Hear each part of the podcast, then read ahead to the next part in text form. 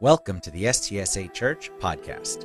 Each week, we discuss relevant, thought provoking topics that challenge us to understand our faith more personally and engage in it more practically. We aim to communicate the depth and riches of our ancient faith in simple and understandable ways that are relatable to the modern world. All right, good morning to everyone and welcome to the well here at STSA. Thank you for joining us here in Leesburg. Thank you for joining us across the camera there in Arlington. We are in part two of a series called Stories Jesus Told The Kingdom Parables, where, as the name implied, what we're doing is going through the parables that Jesus told that teach us about the kingdom of God. Now, when it comes to the kingdom of God, obviously, as soon as I say we're going to talk about the kingdom of God, we're going to say the kingdom of heaven, this is a subject which sparks a lot of interest. Because obviously, when you talk about kingdom of heaven, the stakes are much higher than when you talk about anything else, because we're talking about eternity, we're talking about big things. And as I shared last week, is that these days I feel that people are asking me personally, people are asking me more questions about heaven than I ever got before. I'm getting questions like, what is the criteria to enter into heaven? And how do I know if I'm going to be there? And how do I know if my uncle's going to be there? And sometimes we think to ourselves, how can I ensure that I don't lose my spot? Is there like a reservation system? Can I call ahead? Like, how long till it expires? Can I renew it? Is it auto subscribed? Like, how, we want to know all these questions about the kingdom. So, what we're doing in this series is we're going to ask Jesus, Jesus, what did you teach about the kingdom? Now, unfortunately, as we saw last week, is that Jesus rarely spoke directly about the kingdom of God. He rarely spoke directly and said, Here's a blueprint for what heaven's going to look like. Here's directions. He rarely spoke directly about it. He sometimes did, but the majority of the time, he didn't speak directly. He used parables. Matthew chapter 13 says it this way. Okay? Oh, this thing might not be working. Sorry. A little help. A little help in the back. Sorry. Click, click, click. Click, please. Thank you. Matthew chapter 13, verse 34 and 35 says, This thing's not working, sorry. Just hit the click button. Oh, anyway, it says that Jesus spoke to them. One more. There we go. No, click. Just hit the click. Anyway, it talks about how Jesus did not speak to them without a parable. He did not speak to them. All right? And what a parable is, while we work on getting the clicking going, okay, we'll get it there hopefully. What a, oops, going the wrong direction. Okay. What a parable is, for those who weren't here last week, is a parable is an earthly story with a heavenly meaning. So a parable is not a fairy tale. A parable is not like in a galaxy far, far, far away. What a parable is, there we go, we got it up on the screen, sort of. It says, All these things Jesus spoke to the multitude in parables, and without a parable he did not speak to them, that it might be fulfilled which was spoken by the prophet, saying, I will open my mouth in parables. I will utter things kept secret from the foundation of the world. Jesus spoke about the kingdom, but he rarely spoke in direct teaching. Why? Because as we talked about last week, heaven is bigger than words can contain. Heaven is eternal. Heaven is infinite. So I can't tell you, you know, take 66 West, get off on this exit, and you know, it's a piece of land. It's right next to this, this orange uh, guy selling oranges by the side of the street. It isn't like that. So what Jesus said is, let me tell you a story, because stories are worth a thousand words. He said, Let me tell you a story. Once upon a time, there was a man who had a vineyard. And this is how he dealt with his servants. And the kingdom of heaven is like that. He said, Once upon a time, there was a man who had a son, and he wanted to throw a banquet for this son. And he invited some people. The kingdom of heaven is like that. Kingdom of heaven is like a man, something that you can all relate to. A man who had some seeds, and he went out to his field, and he went out to plant those seeds. That's how Jesus talked about the kingdom. They're real stories. They're not, again, fairy tales. They're not about talking unicorns or anything a galaxy far, far, far away. And the reason why this is important that they are real stories, they may not have really taken place. Okay, they're all like stories that, that can't, like, it wasn't a real person that took place. But the reason why it's important that they're real stories is because what we saw last week in Luke chapter 17, verse 20. This verse is our theme for this series. Jesus said, The kingdom of God does not come with observation nor will they say, See here or see there, for indeed the kingdom of God is, say it with, with me, the kingdom of God is within you. within you. And I told you last week that within you can better be translated in your midst. Meaning, the kingdom of God is not like one day. The kingdom of God is not like maybe we'll get to see it. The kingdom of God, like the people asked him, When is the kingdom coming? And Jesus is like, When? Don't say when. He said, look around, because it's in your midst. And in your midst, what it, mean, what, it, what, what it means is not necessarily within you the way we sometimes think of it. It is, but what he's saying literally here is imagine Jesus in a circle of people all around him, people all around him, front side, back side, everywhere. And they said, When is the kingdom? He said, When? Look in your midst, dummy. Look around you. It's right there, meaning himself. He is the kingdom because he is the king. So the same thing is true for us. The kingdom of God is not something that we have to wait for. The kingdom of God, we will wait to get the fulfillment of it, the fullness. But the kingdom of God is something that we can taste here and now. We should start to experience from here and now because it's about having the king in our midst. And if we're members of the church and the body of Christ, king in our midst, this is something that should be common to us to think about. So, what we're doing in this series, like I said, what can we learn? Each week we're going to see a different parable and see just one lesson. This is not a verse by verse study of the parables. This is just one question we're going to ask every week, which is where is the kingdom? Where is the kingdom? Last week, we started with the parable, what I would say is probably the most famous parable in all that Jesus gave, of all the scriptures, which is the Good Samaritan. And we saw last week, if you remember, that this kingdom of God, where's the kingdom of God? The kingdom of God is where you least expect it. The kingdom of God last week was not in where you expected. You expected it in the priest, you expected it in the Levite, or you expected it in an Israelite, a Jew. A, a priest, a Levite, or a Jew, that's where you expected. And then we saw last week, curveball out of left field. The kingdom of God came in a Samaritan. The opposite of what you were expecting, the opposite of what you wanted. Everything said, we don't want that Samaritan. But that's the kingdom of God.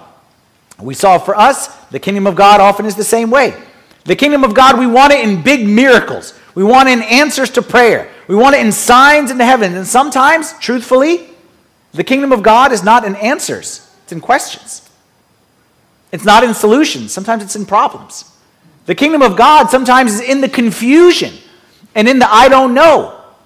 and that's why we said last week, our prayer for the week was, Lord, open my eyes. Lord, open my eyes. Lord, open my eyes that I may see your kingdom coming daily, on a daily basis to me. Sometimes in problems, sometimes in suffering, sometimes in pain, sometimes in doubts, sometimes in things that I don't want.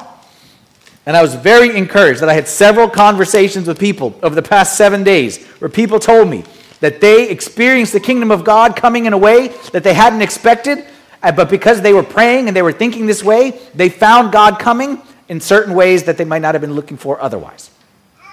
So that was last week.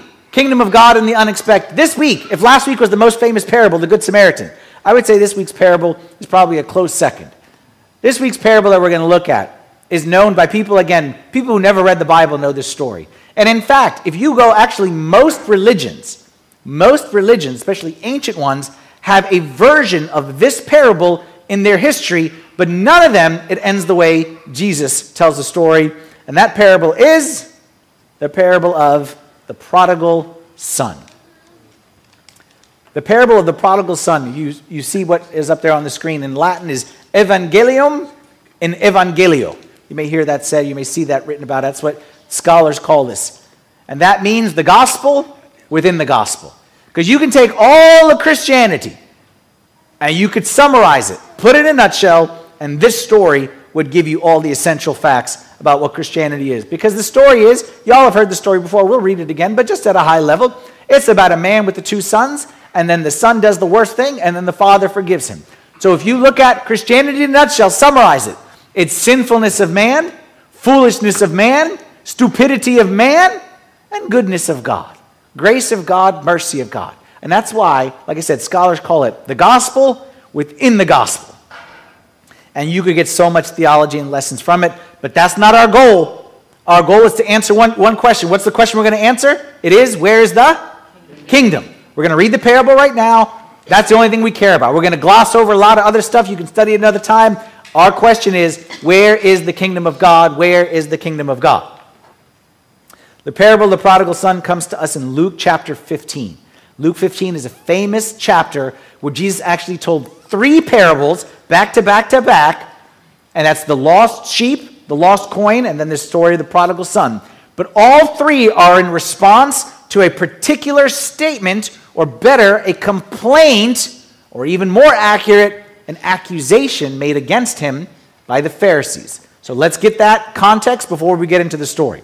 Luke 15 begins in verse 1. It says, Then all the tax collectors and the sinners drew near to him to hear him. And the Pharisees and scribes complained, saying, This man receives sinners and eats with them. So he spoke this parable to them, saying, Story starts off. You have to know this because the reason Jesus gave the story of the prodigal son is in response to this. It wasn't just like out of the blue, like, hey, I have a teaching for today. It's people came, the Pharisees and the scribes, they were complaining, and then Jesus responded to their complaint with this parable. First, let's try to understand the context. Who are the Pharisees? We read about the Pharisees a lot, and usually it's in a negative light. The Pharisees are kind of, I call them the hall monitors of the New Testament. They're kind of the guys who stood there with a little pen and pad, guilty, did something on the Sabbath, don't touch that, who said that? Like they're just there, and they're just trying to get people in trouble. And ultimately, if you want to know how the story ends, the Pharisees are the reason that Jesus was killed. They didn't actually, with their hands, kill him, but they're the reason that Jesus was killed because they were jealous and they didn't like his ministry, so they're the ones who killed Jesus in the end. So, because of that, we think the Pharisees, these are the bad guys. But let's try to understand who the Pharisees are. They didn't start off as bad guys, they actually started off as good guys. They actually, they're reformers. If you go back and study in the histories of where the Pharisees came from, Pharisees were a political party. There was two parties in, in ancient Israel. The Pharisees was one. Who knows what the other party was? The Sadducees. Okay, very good. And you could think of them like the liberals and the conservatives. I won't say who's what, okay, but anyway, they're both bad, okay? They're both bad here. But they had a two party system. And together, the Sadducees and the Pharisees made up the Sanhedrin, which was the ruling body. It was 70 people plus the high priest. Think of it, it's actually very similar to what we have, where you have the Democrats and the Republicans, and they form the Congress, and they have like the head of the Congress or the head of the, what's he called, the, the Speaker of the House, okay, whatever it may be, as like the tiebreaker. They had the high priest, who was like the tiebreaker guy, but then you had the Sanhedrin, the Pharisees, and the Sadducees. The Sadducees, we'll start with the Pharisees. The Pharisees they were reformers. They actually came into power, came into being as a way to bring Israel back to their roots. The Sadducees, okay, when you think of Pharisees and Sadducees, Pharisees think synagogue, Sadducees think temple. Pharisees think synagogue, Sadducees temple. The Sadducees controlled the temple. They were the priesthood. They were in charge of all the sacrifices. And they were the ones who were in power for the longest time. And basically, because there had been so many problems, so many different things, the Sadducees were just like, look, you know what? Just offer sacrifices. Don't worry about anything else. So they had a very kind of watered down version of Judaism. And they were just mainly focused on offering sacrifices, offering sacrifices because you needed a priest to offer sacrifice, so it kept them in power. Then along comes the Pharisees, and the Pharisees, like I said, they were the reformers. They were the ones who said, but there's more than the sacrifices. God cares about holy life and living according to the Torah. And that's why they started preaching that we need to go back to our roots. We need to go back to the law of Moses. The temple was controlled by the Sadducees, so the Pharisees started synagogues. And the synagogues, you did not offer sacrifices. Sacrifices only in the temple at the altar. Synagogues is more about teaching the word of God. And it was about going back to the Torah and reading the law and reforming Judaism to go back to the way it used to be. That's what I'm saying. The Pharisees started off as a good thing. But then the problem came when they went too far down that track. And the most notable difference between the Sadducees and the Pharisees, okay, in, in, in, in Judaism, they had something called the written law, the Torah, that's the scripture. They also had something called oral law. And this is where the Pharisees got themselves in trouble. So what happened is, for example, God said, keep holy the Sabbath day. That's written law. That was written by Moses. That's written down. The Pharisees came up with an oral law on top of the written law. So the oral law said, in order to keep the written law, the holy Sabbath day, you're only allowed to walk X amount of cubits. 2,000 cubits, that's it. You walk 2,001 cubits, then you didn't keep holy the Sabbath day. So they took the law of God and they tried to build a fence around it. So, law of God, 10 laws, they built 613 laws around the law of God. And that's obviously why we call them legalistic. Okay? Another one, uh, honor your father and mother, command of God, written, written, written law, that's the Torah. Pharisees came and said, what that means is you have to give your dad X amount of your income if it's this, and if you sell this, you have to give your mom this, and if you gave 1% less, then you didn't honor your father and mother. You see how this works? They were legalistic. They missed the forest from the trees, or the trees from the forest, however that expression goes. They felt they were the defenders of the faith, the protectors of the faith. They had to make sure that nobody changed the faith, okay, because they had to keep it pure. They were before social media, but man, they would have loved Facebook, okay? Because this would have been a prime platform for them because all they did was say, that's wrong, and that's wrong, and that's wrong, and they had the moral high ground in so many different areas. So they started off good, but they got lost because they became too focused on what? On the rules. Hold that thought. They got too focused on the what? On the rules. Here's a perfect example. In this passage right here, it said the tax collectors and sinners came to Jesus, and they should have been happy. They weren't happy because they didn't care about people coming to Jesus. They cared only about their rules and people following their rules. So, this happens right here, and Jesus could have easily told them, hey, you guys, you're wrong to complain about the sinners coming to me. I came for the sinners. He could have said, you guys are wrong. He could have said, you guys are mistaken. But he didn't. He said, let me tell you a story. And like I said, he told them three stories. One was about a shepherd who had 100 sheep and lost one. We're not going to read that. One was about a man, a woman who had 10 coins and lost one. Not going to read that. And then another one about a man who had two sons and lost one of them. We're going to read that. Starting in verse 11. And I want you, I know you know how the story goes, but I want you to pretend like you're hearing this for the first time. You're standing in Israel, ancient Israel, you're hearing this from Jesus' mouth. A certain man had two sons. And the younger of them said to his father, Father, give me the portion of goods that falls to me. So he divided to them his livelihood. Not many days after, the younger son gathered all together, journeyed to a far country, and there wasted his possessions with prodigal living. Story starts off man with two sons. Younger son says, Give me my inheritance. And he goes off and he wastes it all. Jewish society, ancient Jewish society, had very strict rules about many areas of life, but the number one area that they were concerned with was inheritance. It was a big deal for them because they were God's chosen people. And it was all about what they're going to leave on and the next generation. So for them, inheritance was a huge, huge, huge deal. And especially because back then it's not like today. Like today, I can say, okay, what I'm to leave my kids, liquidate these assets, invest it over here, sell whatever. That's not the way it was back then. Back then, you didn't, couldn't liquidate your assets. You had land.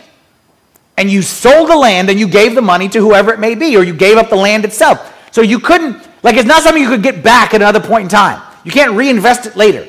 So this was a big deal for them. And usually, the inheritance that you would leave your son, where did it come from?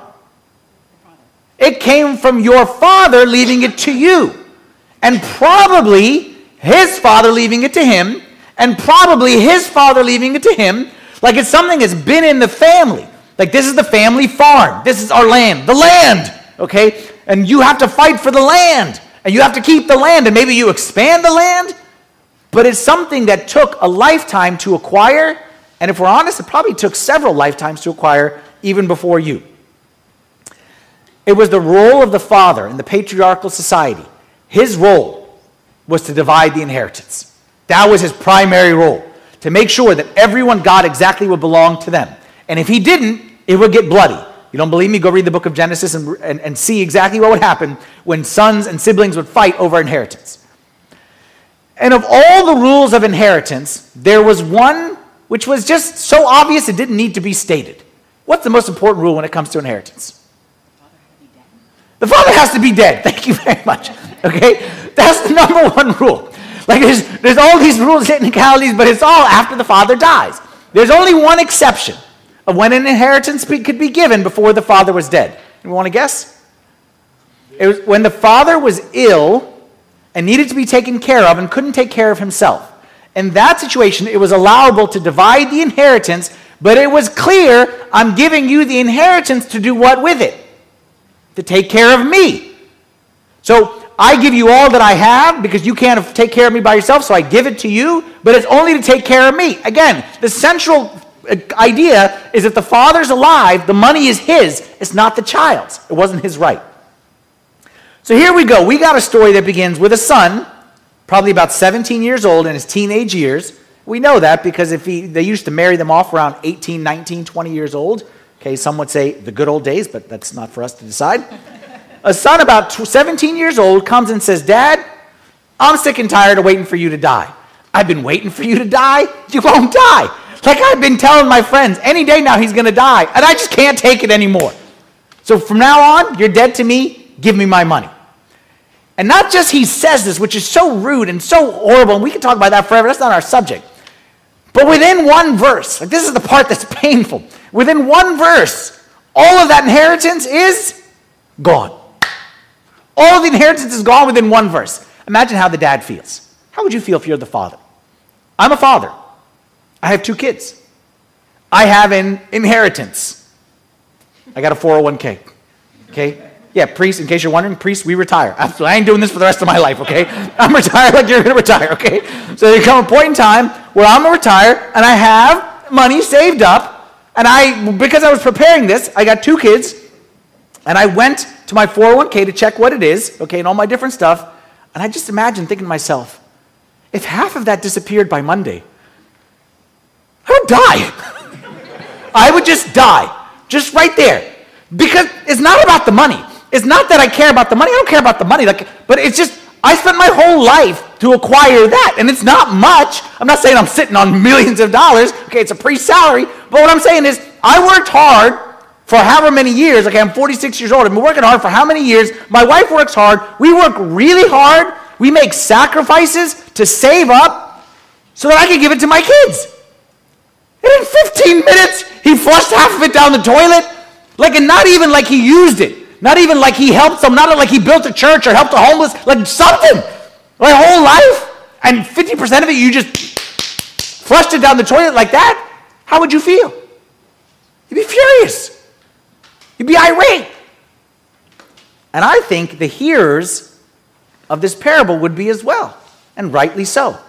That's why the next verse puts a little bit of a smile on their face. Verse 14.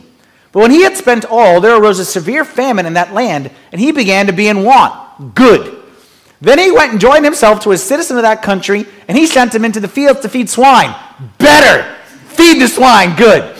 And he would have gladly filled his stomach with the pods that the swine ate, and no one gave him anything. To which they all stood up and said, Yes, that's what we want. That's exactly what we teach wrath of God. Because he broke the rules, he deserves to be punished.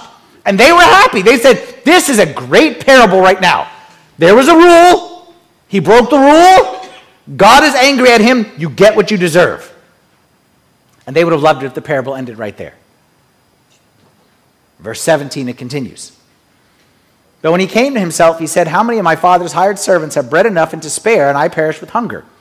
I will arise and go to my father, and I will say to him, Father, I've sinned against heaven and before you, and I'm no longer worthy to be called your son. Make me like one of your hired servants. And they're like, okay, son coming back? Okay, but you know what? Let the little punk come back. Let him come back on his hands and knees. And then the dad's going to see him. He's going to spit in his face and he's going to kick him in the behind. Okay, he's going to get what he deserves. I'm sure the dad is going to stick it to this guy because of what he just did. He's going to teach him a lesson. Verse 20. And he arose and came to his father, but when he was still a great way off, his father saw him and had compassion and ran and fell on his neck and kissed him. And the son said to him, Father, I have sinned against heaven and in your sight, and am no longer worthy to be called your son. But the father said to his servants, Bring out the best robe and put it on him, and put a ring on his hand and sandals on his feet. And bring the fatted calf here and kill it, and let us eat and be merry. Again, let us eat and be merry. For this my son was dead and is alive again, was lost and is found, and they began to be merry. Now, it is not our subject today. Okay, the father's reaction to the son, an incredible response, not our subject. I actually spoke about this a few weeks ago. That's a different sermon for a different time. We're sticking here with the kingdom of God, and where's the kingdom of God? Here, what we see the son broke a law. Everybody agree? The son broke a law. And the dad lets him off the hook. The dad doesn't punish him. The dad doesn't hold him according to what the law says he should. Which by then, by that definition, who else broke a law? The dad broke a law. The son broke a law, and the dad was required to treat him in a certain way, and the dad didn't. So the dad broke a law. What law did the dad break? Well, there's a law that says in the book of Deuteronomy, I believe, that the rebellious son shall be stoned. Okay? It is one of the best verses in the Bible. Every parent should hang it over the fireplace, okay? we read it together every night before dinner, okay? The rebellious son should be stoned. He did not stone his son. In addition, his son, he hugged his son when he came back. That's breaking the law. Why? His son was not clean. His son had been living with who? First with Gentiles, and then with swine. So the son is dirty, and the father made himself dirty. And then, secondly, not just by hugging him, by eating with him. He broke all the rules. In addition, the father runs out to meet the son. Now, it wasn't against the law to, for a father to run, but it for sure was against the, the, the, common practice at the time. It was disgraceful. It's like, what are you doing, man? Like, what, what, what's going on? You broke all these laws, and in addition, you fed him a meal? You got him sandals? Got him a robe? You spent more money on him? Are you crazy? It said, bring out the best robe. Where would the best robe from the household come from? The father. Father had the best robe. So you gave him your inheritance, now you give him your robe, you give him your meal. Like you, by all standards, by all standards of the time, this dad broke all the law. So Pharisees are thinking, where's the law? Where's the rules? And the answer comes in the next son, verse 25. Now his older son was in the field, and as he came and drew near to the house, he heard music and dancing. So he called one of the servants and asked what these things meant. And he said to him, Your brother has come, and because he has received him safe and sound, your father has killed the fatted calf. But he was angry and would not go in. Therefore his father came out and pleaded with him. The older son is angry. Why? Okay, well, he's angry because he's annoyed at his younger brother for being a brat. Okay, but we don't care about that. The inheritance, he just lost. Half of the inheritance got lost, so his half just got cut in half. Because now that this guy's back, he's going to get now half.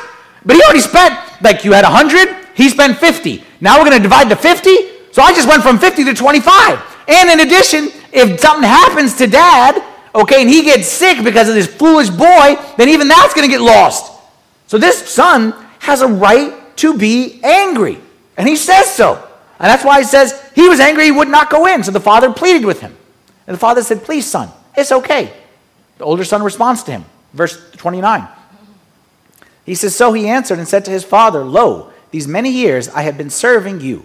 I never transgressed your commandment at any time, and yet you never gave me a young goat that I might make merry with my friends. But as soon as this son of yours came, who has devoured your livelihood with harlots, you killed the fatted calf for him. Ouch. He's saying not just the son is bad, but again, who's bad? You're a bad dad. You don't know what you're doing. You, you let him step all over you. Father responds, verse 31. And he said to him, Son, you are always with me, and all that I have is yours. It was right that we should make merry and be glad, for your brother was dead and is alive again, was lost and is found. That's the parable. You heard it before. Again, we could go into many different directions with this parable. It's the gospel within a gospel, but I'm asking one question Where's the kingdom of God? Where's the kingdom of God? Where's the kingdom of God in the story? Last week, the kingdom of God, like I said, was in the surprise because they expected it here and it was actually over here. Today, the kingdom of God is also in a surprise. And it's a surprise specifically to the hearers, which were the Pharisees and the people who focused on the rules. And that is this You won't find the kingdom in the law, but rather in love. That was Jesus' message to the Pharisees. That's why he told this story. You won't find the kingdom in the law, you find it rather in love. In other words, it seems that the kingdom of God is not as concerned with conventional thinking as we are. We like things, okay, to be organized and rules and structure. And by the rules and structure of the time, Everything the dad did was bad. He was a bad father. If you put on the list of do not be like, in, in, in parenting class, it would be like this guy because he did everything wrong. He let two kids walk all over him. Two kids he let walk all over him with no consequence to either. He let two kids break the law and didn't do anything to either one of them. Notice I'm saying two kids. Usually we think of one kid who broke the law. The younger son broke the law, but the older son broke the law as well. How did the older son break the law? The younger one is easy. Okay, we talk about that's easy. How did the older son break the law? What was his sin? Resentment? Okay, so most of us would say his sin was resentment, envy, jealousy. But you know what? I'm not saying it's not a sin, but it's not a sin to them. Because Judaism didn't care about these inside sins anger, resentment, bitterness, like these fluffy things. Get those out of here. They cared only about rules. They cared only about rules. So I'm saying, aside from those inside sins, he had an outside sin. He broke the law. What law did he break? Very good. The fourth commandment says what? Honor your father and mother. And he did not honor his father here. He flat out disobeyed with him because it said that the dad came out and pleaded with him and he would not go in. So he not only was rude in his tone, he not only was disrespectful in the way he berated him, but he flat out disobeyed him. Now, the reason why you and I, we don't think of that as a sin, like what he did wasn't that big a deal. The reason why, I'm just being honest right here, not trying to be funny, but I'm just being honest, is because the way our, way our kids talk to us today. And we look at what he said and we're like, what's the big deal? My kids say that every morning before school. Okay? But back then, that shows how low we've gotten. Back then, this is not how you talk to your father. I don't even want to say back then, like, could you have talked to your dad this way? Like, I'll get this verse right here. Verse 28, back on the screen. Is that he was angry and would not go in. Therefore, his father came out and pleaded with him. This wouldn't happen when I was growing up. Would this happen when you grew up? Like, my dad would plead with me and beg me? No, the belt would come off, okay, and I'd be inside. That's how it worked back in the day. And even more so back in the first century. But because us and we, but for this, this was a big deal, is what I'm saying. He disobeyed, he was disrespectful, he broke the law. The older son was just as guilty in this story as the younger son. They both broke the law. They both were guilty. The only difference in the story is the behavior. Bo- both, both of them broke the law, both of them were shown mercy. The only difference was in their response to the mercy and forgiveness of the Father. But the kingdom of God, Jesus' message to them, the kingdom of God isn't in the law. The kingdom of God is in love. And nothing the younger son could do could negate it, and nothing the older son could do could negate it either, because the kingdom of God is in love, and no sin can negate that. The hearers of this story didn't like this. This is not an easy pill for them to swallow. Why? Because, as I said earlier, they built their entire political platform, their entire life was exactly the opposite of this. It was that there's a system, and if you do good, you get rewarded, if you do bad, you get punished. And if we're honest, that's a system we like as well. That's why we don't struggle with. Nobody, str- nobody struggles with why does bad stuff happen to bad people? Nobody has ever asked that question. Why does bad stuff happen to bad people? We want bad stuff for bad people. We want good for good, we want bad for bad. We want if you follow the law, you get rewarded. If you break the law, you get punished. And that sounds very nice, but that's not Jesus. That's not the kingdom of God. That can be your kingdom. That can be how you write the rules. That can be man made religion. That's fine. But Jesus came very clear. The kingdom of God is not in law, in law. The kingdom of God is in love. And he came to turn the world upside down by saying that. And as the hearers were listening to this story, for sure, as Jesus told the story of a father with two sons, and the younger was so disobedient, yet somehow he was forgiven, they thought of another story from their history. There was a parallel that they were drawn to as they heard the story of a father with two sons. And the younger was bad, but the younger was still chosen by the father to be blessed. Who's that? Jacob and Esau. And that story, it seems like the father did the wrong thing again there. Because Jacob was sneaky, and Jacob was bad, and Jacob was disobedient. Esau stood by his father's side. But somehow in that, Again, God doesn't operate based on the law. God chose the younger. God chose that guy to be blessed because God doesn't make decisions. Here's the important part God's telling the Pharisees, I don't make decisions the way you make decisions. I don't make decisions based on just the rules. I don't make decisions based on just the law. I make them based on love. Hosea chapter 6, verse 6 says it this way. It says, For I desire mercy, not sacrifice, and the knowledge of God more than burnt offerings. I desire mercy, not sacrifice, and the knowledge of God more than burnt offerings.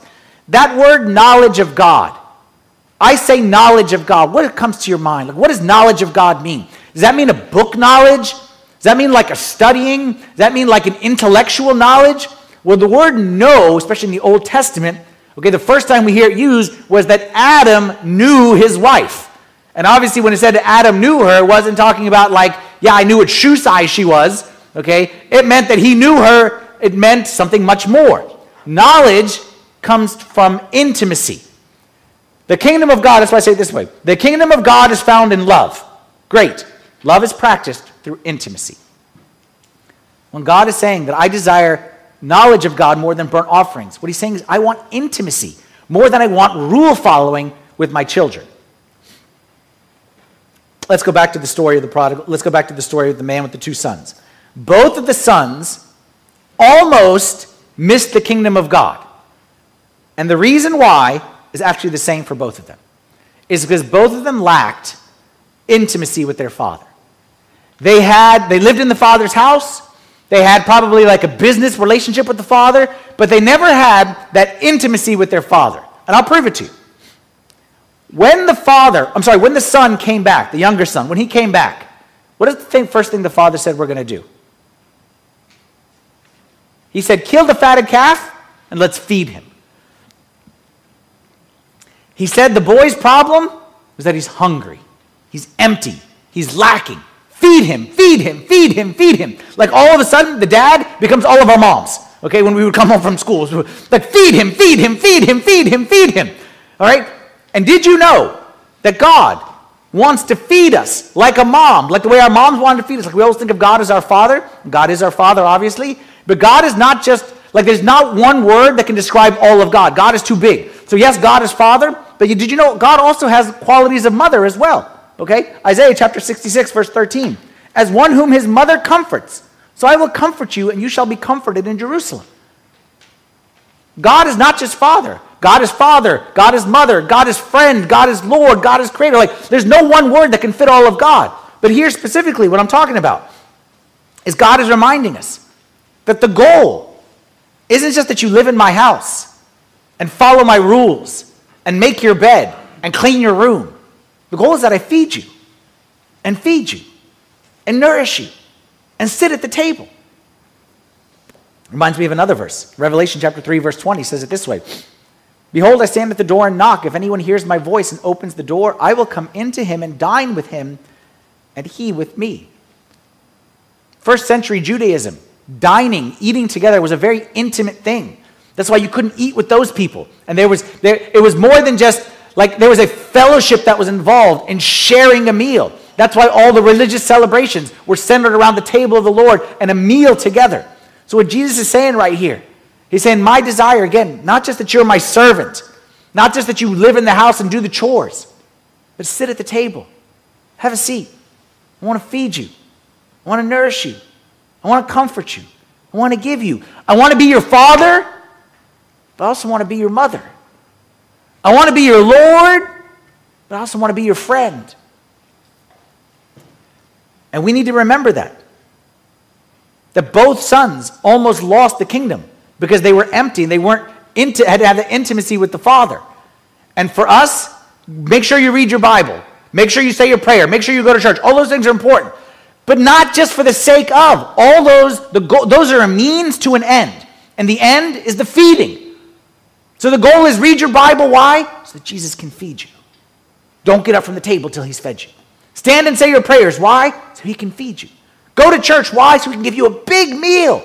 But if we just go through the motions and we're doing all the stuff, but we're not eating, like we're cleaning the table, we're serving the table, we're vacuuming the table, we're washing the table, we're setting up the table, we're doing everything with the table. But if we're not eating of the table, then we're in danger of being like these guys.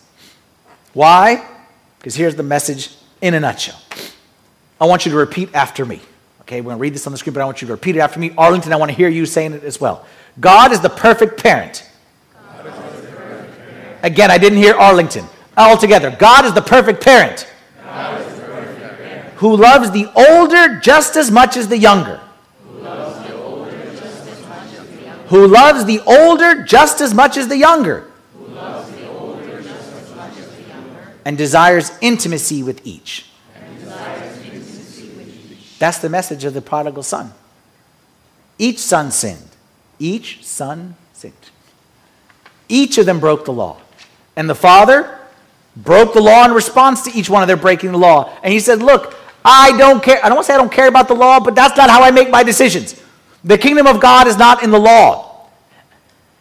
Both sons grew up in the same house. Both sons grew up with the same father. Both sons went through the same motions. And at a point in time, each one of them found themselves hungry because they didn't connect with him in a way of intimacy.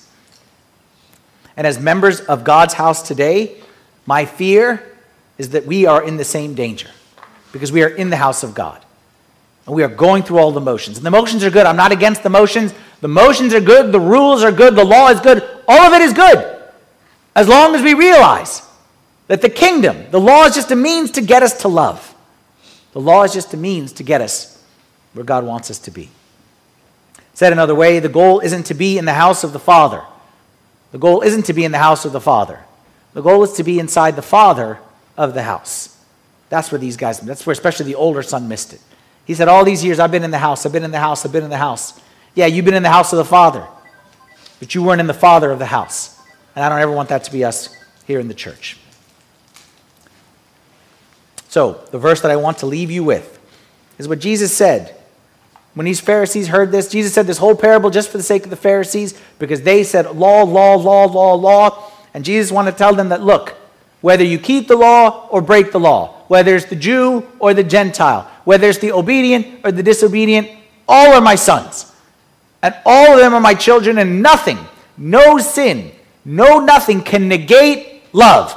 If love is like this and love is like the ocean, there's no amount of dirt that you can put in the ocean to pollute the ocean. There's no nothing that you can do to go against the love of God. You can try, you can throw rocks at it, you can do whatever it may be, you can punch it, you can kick it, but love of God will always stand firm. And what he says to everyone, like I said, Jew and Gentile, older and younger, he says this Son, you are always with me, and all that I have is yours. Son, you are always with me and all that I have is yours. Let us never forget that the Father desires all to be in his house, because the Father is love. Even when we break the law, there's always forgiveness, there's always mercy. Yes, there's repentance. We're not talking, that's not our subject for today. So I'm not saying it's just cheap, and I'm not saying it's easy. There is repentance, but there's always a way back. And nothing, this is an important part, and I'm done. Nothing can make the Father give away your inheritance.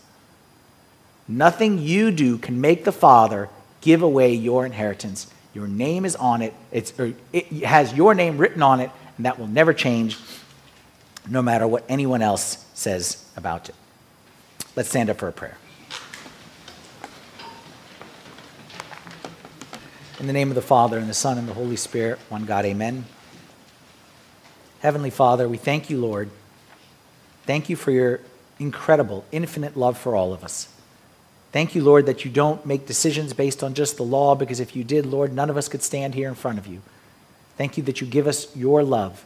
And you give us this great example of the, of the Father in this story to remind us that all of us are, are, are, are your children and our inheritance is there. I pray, Lord, that you would help us to see your kingdom this week in so many different ways, but especially help us to look for it not in the law, but in love and in intimacy with you. We pray these things in the name of your Son, Jesus Christ, with the prayers and intercessions of all your saints. Lord, hear us as we pray thankfully. Our Father, who art in heaven, hallowed be thy name. Thy kingdom come, thy will be done, on earth as it is in heaven. Give us this day our daily bread, and forgive us our trespasses, as we forgive those who trespass against us. And lead us not into temptation, but deliver us from the evil one. In Christ Jesus our Lord, for thine is the kingdom, the power, and the glory forever. Amen.